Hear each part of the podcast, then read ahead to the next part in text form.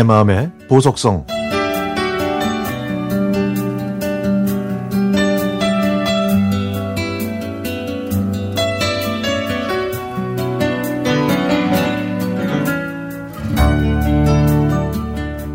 재수하던 1987년의 어느 날 친구 진우가 자기 집에 놀러 오라고 했습니다.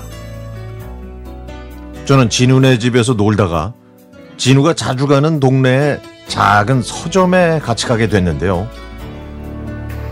진우는 그 서점의 사장처럼 보이는 여성과 꽤 친해 보였습니다. 바로 그때 서점 한 구석에서 말없이 책을 정리하는 여성이 보였습니다. 하늘에서 내려온 천사처럼 하얀색 원피스를 입은 그녀는 서점 누나의 친구였는데요. 그 누나를 보자마자 제 가슴은 콩닥콩닥 뛰었고 정신은 혼미해졌습니다.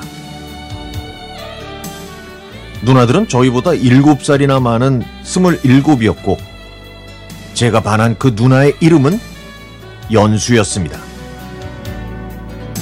그날 이후 진우와 저는 그 서점에 자주 가서 그 누나들과 더 친해졌고 나중에는 연수 누나와 제가 연인 사이가 되는 그런 사이가 됐습니다. 그렇게 1년 정도 지난 어느 날 카페에서 누나를 만났는데 그날 분위기는 평소와 좀 달랐습니다.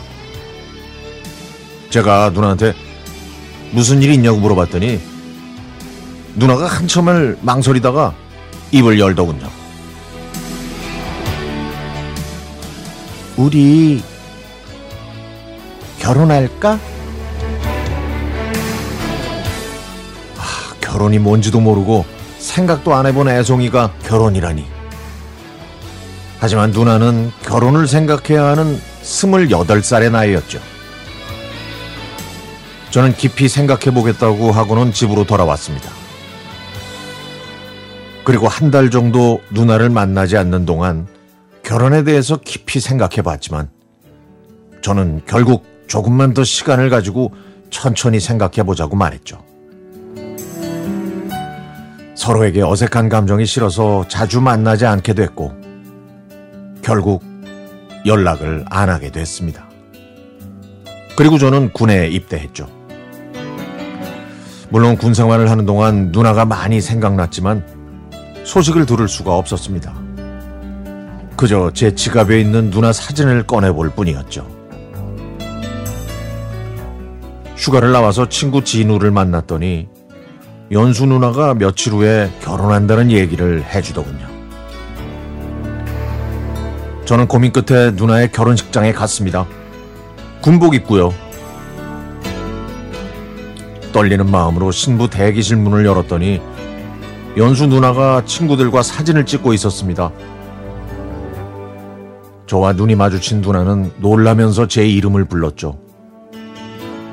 누나 친구들이 모두 나가고 저희 단둘이 있을 때 누나는 눈물을 글썽인 채 제 손을 잡고 잘 왔다고 그동안 보고 싶었다고 말했습니다.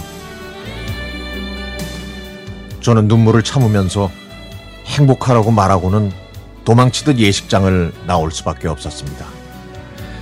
이게 누나와의 마지막이었습니다. 이제 곧 예순을 바라보고 있지만 저는 지금도 어디선가 잘 살고 있을 그 누나가 가끔 생각납니다. 만약에 제가 그때 누나와 결혼했다면 어땠을까요?